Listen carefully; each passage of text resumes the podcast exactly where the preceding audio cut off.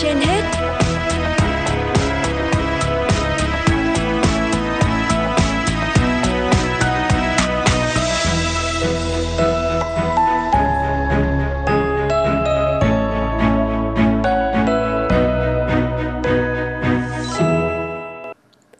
Thu Minh và Hoài Nam xin chào quý vị thính giả đang nghe chương trình Sức khỏe trên hết của Đài Phát thanh và Truyền hình Hà Nội.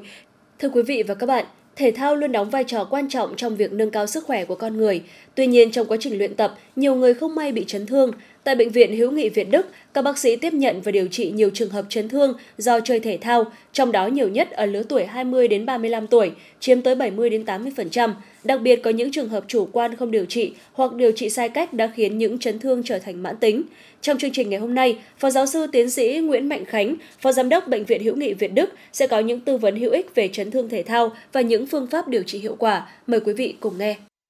À, xin cảm ơn Phó giáo sư tiến sĩ đã nhận lời tham gia chương trình của chúng tôi ngày hôm nay. Câu hỏi đầu tiên thì xin ông có thể chia sẻ những cái chương trình khám an sinh của bệnh viện à, về những cái chấn thương về thể thao sắp sửa diễn ra. Thì đây là một trong những cái chương trình à, an sinh xã hội của bệnh viện Đức và trải qua gần 2 năm đại dịch vừa rồi cũng rất nhiều trường hợp người bệnh à, có nhu cầu khám về các chấn thương thể thao nhưng không biết đi khám ở đâu hoặc là người ta không có điều kiện đến trong chúng ta đang đang vất vả chống dịch và do vậy thì à, với cái chương trình này thì đây là một cái chương trình an sinh xã hội tôi, tôi cho là cũng à, mang rất là nhiều ý nghĩa à, giúp cho cái, à, cái người bệnh chấn thương thể thao nói riêng cũng như là người bệnh đến bệnh viện Đức nói chung. À, bên cạnh cái việc khám thì chúng ta còn có các cái kỹ thuật gì cho các bệnh nhân ví dụ bên cạnh các việc khám từ các cái bác sĩ chuyên môn thì chúng ta có thêm những cái kỹ thuật gì để có thể chẩn đoán rõ hơn các cái tình trạng bệnh của bệnh nhân không? Vâng, À, với một cái ờ, bệnh lý à, nói chung cũng như chấn thương thể thao nói riêng thì đòi hỏi là thứ nhất là phải khám kỹ về các cái triệu chứng lâm sàng cũng như là khai thác bệnh sử. Kèm theo đó nữa thì có các nghiệm pháp đặc trưng à, chúng tôi gọi trong từ chuyên môn gọi là các cái test tức là các cái nghiệm pháp để khám để để phát hiện những cái tổn thương cho từng cái vị trí một à, ví dụ như khớp vai thì khác khớp gối thì khác hay là khớp cổ chân thì khác.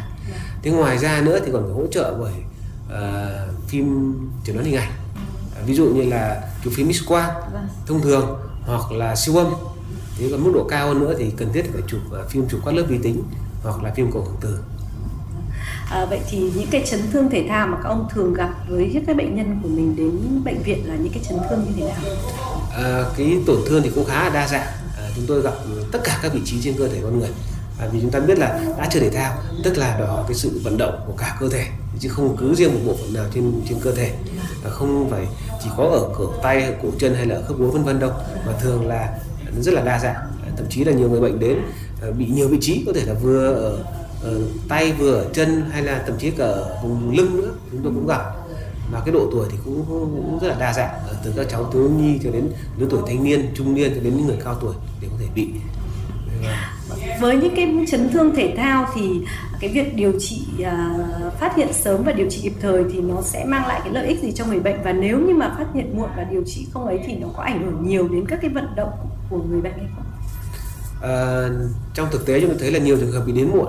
Đến muộn thì thì cái chỉ định uh, để điều trị nó cũng khá là vất vả khó khăn cho cả thầy thuốc lẫn uh, uh, người chơi thể thao qua nhiều năm hoạt động và qua nhiều năm khám chữa bệnh cũng như là điều trị cho các cái chấn thương về thể thao như này thì bác sĩ có thể chia sẻ một vài những kinh nghiệm cho cái người bệnh vì họ những cái, họ hay gặp những cái chấn thương trong cổ chân của tay họ thì có thể là do chạy, do đi bộ hoặc tập quá sức. Vậy thì bác sĩ có một cái lời khuyên nào cho người bệnh để họ có thể là chọn, lựa chọn những cái môn thể thao phù hợp với chính mình? Thứ hai nữa là các cái dụng cụ tập luyện ví dụ như đôi giày nó cũng rất là quan trọng đối với cái việc đi bộ hay việc chạy hay là chơi tennis. Vậy thì bác sĩ cho một vài cái lời khuyên để cho người bệnh có thể cho những cái người mà tham gia tập thể dục thể thao cũng có thể à, lựa chọn được trong môn thể thao thích hợp cũng như là cái dụng cụ tập với mình thì thật là phù hợp ạ. À, vâng là cái lời khuyên đầu tiên ấy, thì chúng ta phải lựa chọn cái môn thể thao nào nó phù hợp với mình. Đầu tiên là à, cái cái cá nhân cái người chơi đó phải biết là mình chơi cái môn nào là phù hợp nhất. À, ví dụ như chúng ta uh, chơi nặng quá thì cũng không tốt. Vâng. mà chúng ta chơi nhẹ quá thì lại không có tác dụng nâng cao sức khỏe. Vâng. do vậy là đầu tiên là chúng ta phải lựa chọn môn chơi phù hợp. Cái thứ hai nữa là đi kèm theo đó à, thì cái trang thiết bị trợ cụ cho cái môn thể thao đó cũng phải phù hợp. À, ví dụ như là đôi giày ví dụ như là cái vợt đấy, ví dụ như là băng thun ở cổ tay đấy, ví dụ như là đồ uh, quần áo mặc nó phải thấm mồ hôi nó thoát nhiệt vân vân. Thì đó là cái lời khuyên thứ hai. Lời khuyên thứ ba nữa là uh, chúng ta nên tăng dần cái mức độ đặc biệt là những người mới chơi chúng ta không nên ham quá chúng ta không nên cố quá không nên chơi quá nặng khi chúng ta vừa mới bắt đầu vào chơi. Chúng ta nên có cái lộ trình chúng ta tăng dần để làm sao để cho cơ thể nó chịu đựng được cái cái ngưỡng. À, nếu mà ta vượt cái ngưỡng thì đôi khi là nó lại uh, mang lại cái hiệu quả xấu hơn là mang lại cái sức khỏe cho bản thân chúng ta. Ừ. Vâng, à, có một câu chuyện như này cái um, rất nhiều các cái vận động à, các cái um, uh, chơi thể thao ví dụ như là chơi cầu lông hoặc là chơi đá bóng thì thường họ hay bị các cái các cái chấn thương về cái dây chằng uh, khớp ở gối.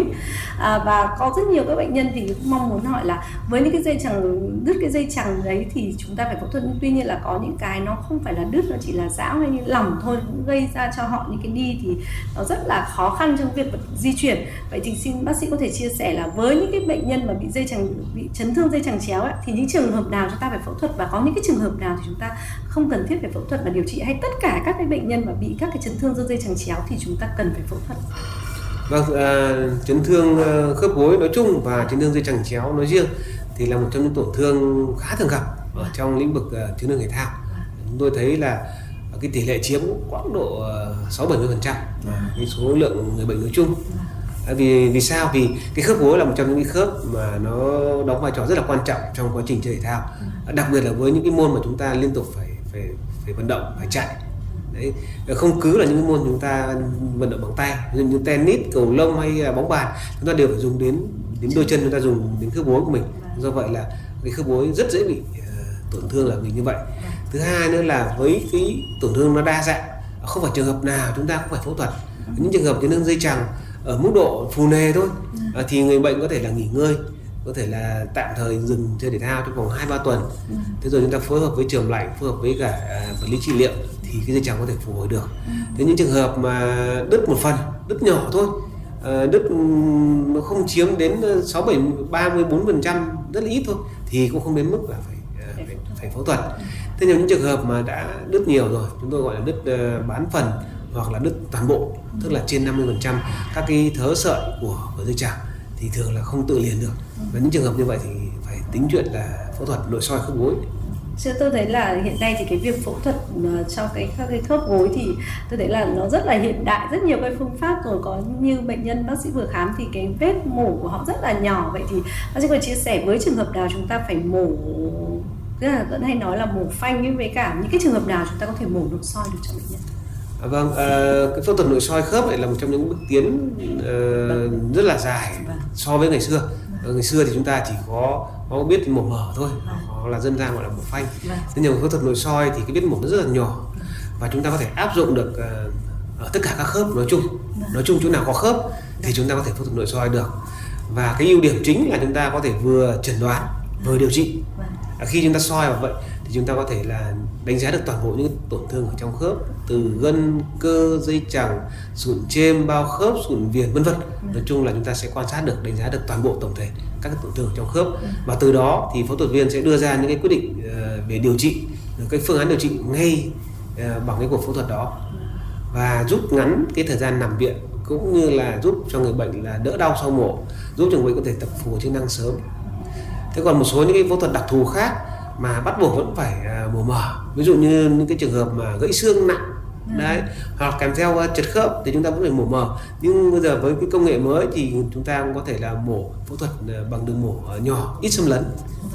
Với các cái trợ cụ uh, chuyên nghiệp chuyên biệt cho cái lĩnh vực chấn thương chỉnh hình cái việc mà ừ, phẫu thuật tôi vẫn thấy các cái bác sĩ phẫu thuật uh, khớp dây chẳng chéo rồi khớp có thể có chia sẻ là cái việc phẫu thuật mới chỉ quyết định 50% cho cái việc thành công của ca phẫu thuật và cũng như đôi chân của người bệnh thôi.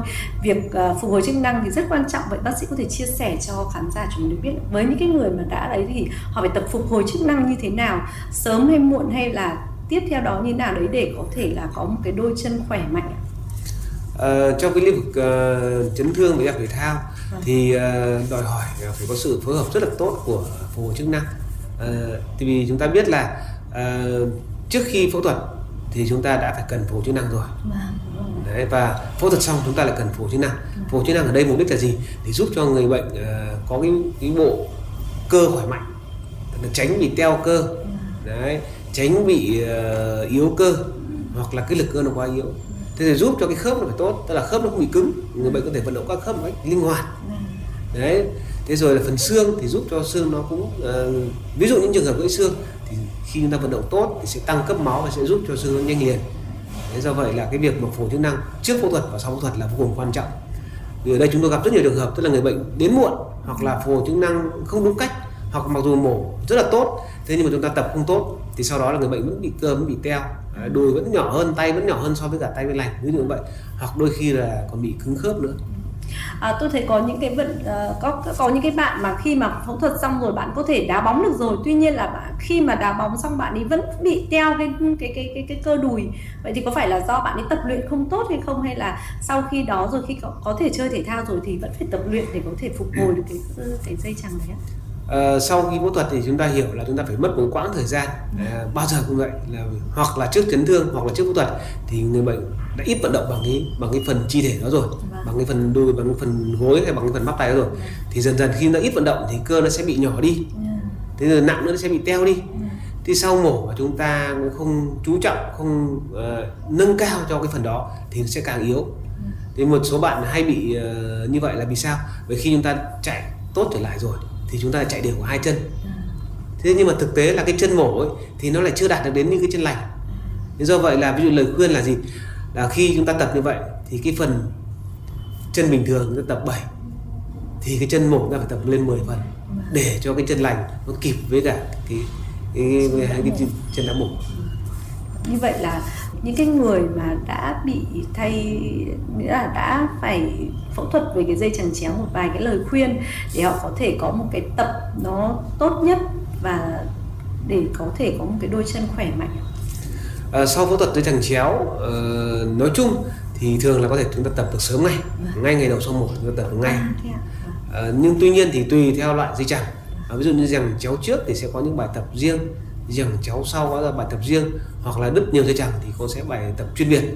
Thế nhưng mà ờ, kể cả tập trong nẹp hay tập ngoài nẹp thì chúng ta đều có thể tập sớm được ngay bằng các biện pháp. Ví dụ như là co cơ tĩnh tại chỗ, thế rồi là chúng ta tập ờ, nâng gót chân chúng ta tập ờ, đưa cái cẳng chân sang hai bên, thế rồi chúng ta tập cái vận động cổ chân, cái khớp háng để giúp cho cái cơ không bị teo.